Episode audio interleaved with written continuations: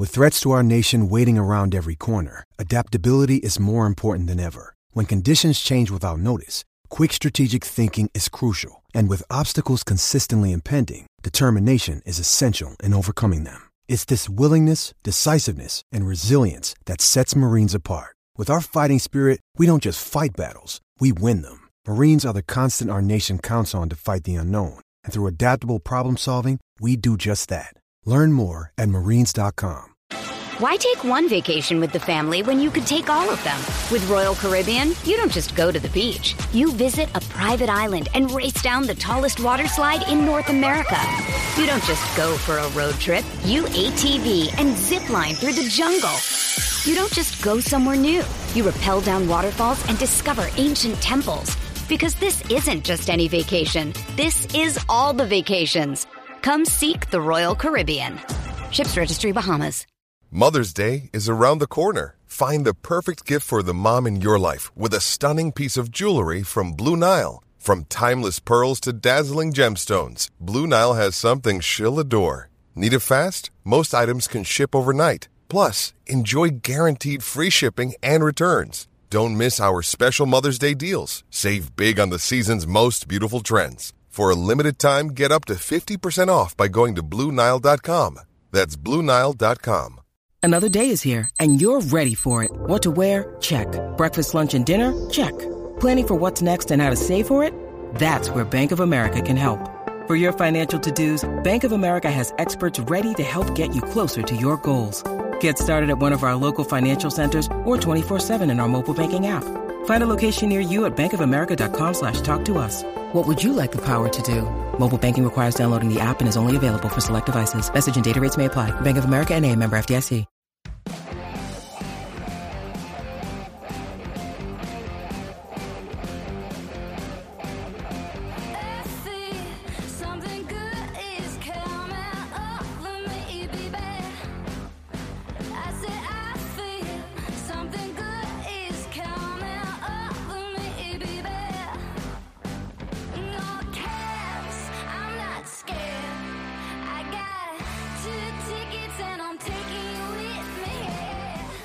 Hello and welcome to the Cannon Cast, a production of the Fans First Sports Network, a Blue Jackets podcast brought to you by the Cannon. Go to jacketscannon.com and join the best Blue Jackets fan community on these here internets. I'm your host, Petey. Uh, I'm recording outside this time because it's a beautiful night. Summer is finally here in Ohio. So, uh, what better setting to talk about an ice sport? So the Blue Jackets coaching search continues on. I thought last week when I recorded that we would have a coach by now, and we do not. So this could go on for another week at least. Um, it was reported that Jarmo had maybe wanted a coach in place before he left for the World Championships, but he has left for the World Championships and still has interviews lined up. So he'll be doing those uh, presumably remotely, although, um, as Mark Scheig of the Hockey Writers pointed out, he could interview coaches over there. There are certainly staff members on the teams who uh, could be in consideration for the job. Um, the hire could be made while Jarmo's still over there. So we just we don't know. Um, and it's weird that it's taking this long, right? I mean, it's been well over a month since Brad Larsen was fired. Uh, I'm sure the team knew even before then that he was going to be gone at the end of the season. So they should have had the ground laid to make a hire. So, uh, you know, are they waiting for someone who's on staff of one of the four teams still in the playoffs? Uh, I don't know. We'll see. Um, I what it really bothered me though is why have we not heard more about the search? Uh, we know that they've had several interviews, um, but we only know of three men who have been interviewed and that seems like a low number this late in the search. So we know they talked to Pascal Vincent, and I've talked about him before and how, you know, that's an uninspiring choice. Uh, they've talked to Peter Laviolette, who is maybe the best realistic option for us as far as I'm concerned. Uh, this is a coach who has bounced around, but he has success at most of his stops. Uh, I think he's the coach that could get this in the right direction. Now, one issue is that um, he doesn't come cheap. And there's a reputation the Blue Jackets have for not wanting to spend a lot on a coach, which is a problem if true. Uh, this is one area where they shouldn't cheap out. It's so important to get this right. It's so important to get this team on the right track. And considering that we're already spending up to the cap, like this, you know, it's worth spending the extra money to make sure you've got the right coach who can get this team on track. Um, the third name that has been confirmed is Mike Babcock. And uh, this is this is bad news. Now, Larry Brooks of New York Post seems to think that Babcock and Columbus are a fit. Now, I don't know if that's reporting or speculation. I don't know what a Rangers reporter would have as far as an inside scoop unless he spoke to John Davidson. Uh, and I don't want to believe it. And Elliot Friedman thought that it's that's not likely to happen. So I hope that that's the case.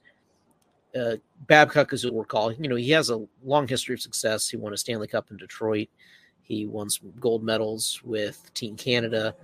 Uh, pretty good coach, um, but his time in Toronto ended poorly um, with allegations about uh, his treatment of his players. Like the famous anecdote that came out is that he had a young Mitch Marner rank his teammates by effort that they put in, which, first of all, that's just that's a weird exercise to put a player through.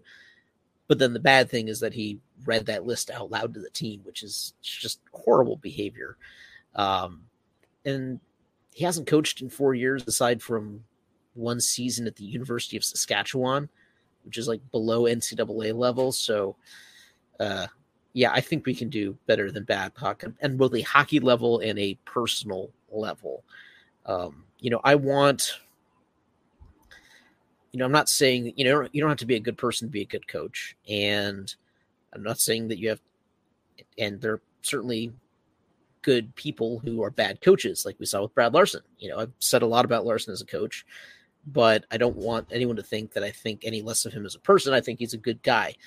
Um, but we shouldn't have to choose between good guy and good coach. I want to find someone who is both.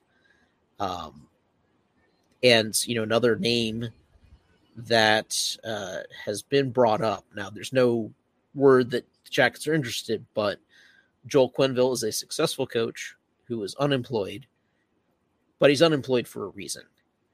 You know, he had to he got fired from the Florida Panthers job in fall 2021 uh, due to fallout from the Brad Aldrich Kyle Beach scandal involving the Chicago Blackhawks, and that Quenneville during his time in Chicago, you know, did not do enough to report or to stop the sexual abuse of one of his players by one of his coaches. And so he is rightfully sort of a, in a de facto suspension by the league. So in order to even interview, he has to be cleared by Gary Bettman. That meeting is going to happen this summer, but it will happen after the playoffs, and I don't think that time frame is going to fit for the Jackets. But I really hope that they wouldn't have considered him anyway. But certainly they're not going to wait till the end of the playoffs to uh, even interview him. So we need to, yeah, not not be so desperate that we're going to hire a guy like Quenneville or Babcock. Let's find someone else who is um, who has more upside. Again, Laviolette, if you have to pay to get him, it's worth it. Um, now there are some uh, assistants out there who could be ready for the step up. Now, I'm I'd like a guy with more head coaching experience, but um, I'm willing to listen for some other guys like um, Spencer Carbery gets brought up a lot. He's an assistant in Toronto. He, he won a Calder Cup with Hershey of the AHL, uh, but that's a Washington affiliate, so it seems more probable the Capitals would get him for their job. Uh, another Toronto assistant I'd be interested in is Manny Malhotra. And again, haven't heard anything about him. I'm just speculating here. Um, the fact that he's a former Columbus player is not a reason to hire him, but it would be a cool thing, and I think would excite the fan base and earn him some goodwill as he got things going. The other thing I would like about Manny is that he played center, and he was a top nine center in Columbus, whereas you know Larsen was a fourth line grinding winger And that seemed to be his mindset to hockey. Whereas someone who has a history of playing with skilled players like Rick Nash could give him better insight on the skilled players that we have on our team. And having a coach who has experience as an NHL center, like who better to get Cole Sillinger back on track? You know, who better to weigh in on whether to draft Leo Carlsson or Will Smith and then work with that player and develop him as a center? Um, and again, total speculation on my part, but that would be an assistant I would be interested in hiring. Um, you know, Andrew Brunette, I've talked about, he would be number one with a bullet for me. Um, there's no word they've talked to him yet. Uh, I don't know if that's because New Jersey's waiting to get Lindy Ruff extended. Um, because if they can't get the contract done with Ruff, they'd want to promote Brunette. And Brunette has he has character concerns. He had a DUI earlier this year, so maybe that's reason to stay away. I don't know. Um, a name that was brought up by Mark Scheig is Ryan Warsofsky, who is currently coaching uh, as an assistant for Team USA at the World Championships. He's on David Quinn's staff uh, at San Jose and for Team USA. Chris Clark, the GM of the Monsters, is the GM of Team USA, so he has knowledge of this guy. Um, Warsofsky started his coaching career with the South Carolina Stingrays, who are also the ECHL team that gave us Jared Bednar. And then he won two Calder Cups as a head coach for the Carolina Hurricanes affiliates, first Charlotte, then Chicago. So, um, guys that have won championships at lower levels, that is something I'm interested in. And, you know, even Pascal Vincent for his success in winning Coach of the Year in the Q in the AHL, he didn't actually win a title at those levels. But a guy like Carbery did, a guy like Warsofsky did. You know, if we had had a chance to hire Jared Bednar, but the timing just didn't work out there. Guys like that. So the fact that, you know, Bednar was able to have success in the NHL despite not having previous NHL head coaching experience, but he had success at multiple lower levels. John Cooper, same way. Tampa's his first NHL head coaching job, but he at every level on the way up. So a guy like Warsofsky could be someone like that. Um, so those are some names to consider. And I'm surprised that we're not hearing more about that. I want to know more about who they're talking to, um, so I can just trust the process, you know. And I worry that you know if they go with Vincent, but they spent all this time, are they just trying to make it look like they did their diligence, but then hired the guy that they wanted all along? because that's sort of what happened last time. You know, they talked about the Lars bar and all that, and we know that they went through all that and made the wrong decision. So if they go through that process again, how do we know that it's the right decision this time? You know, and Aaron Portzline made some good points in his column over the weekend that if you know if Vincent is the option why is it taking so long to hire him? They could have hired him at the end of the season. Or, as Portzline pointed out, they could have hired him midseason. They could have fired Larsen once things were out of hand and given Vincent like a, you know, three month trial as head coach. Um, now, my conspiracy theory is that had they done that, they'd be worried that Vincent would be enough of an upgrade over Larsen that it would ruin their draft position, but not good enough to actually get them into contention. So keeping Larsen on to the end of the season was a tank move. Now, you know, no one will ever admit that, and I don't know that they were thinking that way, but I do wonder if that was one reason why they didn't give Vincent a shot earlier in the season. Um, but if they weren't willing to give him that shot, why hire him now? I don't know. So we've talked about that a lot. So I don't know. So nothing to talk about on the coaching search this time around this week. Hopefully next week we'll have a coach. I don't know. I just want to get through this process and I'm prepared to be not excited by the hire. but once it's happened, I'll try to find a silver lining. But ugh, we'll see. So we will take a quick break, and when I come back, I'm going to talk about the Stanley Cup playoffs that are going on. Why take one vacation with the family when you could take all of them? With Royal Caribbean, you don't just go to the beach. You visit a private island and race down the tallest water slide in North America. You don't just go for a road trip. You ATV and zip line through the jungle. You don't just go somewhere new. You rappel down waterfalls and discover ancient temples. Because this isn't just any vacation. This is all the vacations. Come seek the Royal Caribbean. Ships Registry Bahamas. When you need mealtime inspiration, it's worth shopping Kroger, where you'll find over 30,000 mouthwatering choices that excite your inner foodie. And no matter what tasty choice you make, you'll enjoy our everyday low prices, plus extra ways to save, like digital coupons worth over $600 each week. You can also save up to $1 off per gallon at the pump with fuel points. More savings and more inspiring flavors make shopping Kroger worth it every time. Kroger, fresh for everyone. Fuel restrictions apply. We are back and we are in the conference finals. One coaching related tidbit isn't it interesting that three of the four teams are coached by head coaches in their first year with the team? And all of those coaches have previous NHL head coaching experience. We're coaching different teams last season, as a matter of fact. You know, Peter DeBoer was fired by Vegas at the end of last season, and now was coaching against them. Bruce Cassidy was fired by Boston, and Paul Maurice sort of left the Jets mid-season. That was kind of a weird situation. I was a little surprised that he took a new job so quickly, but he did.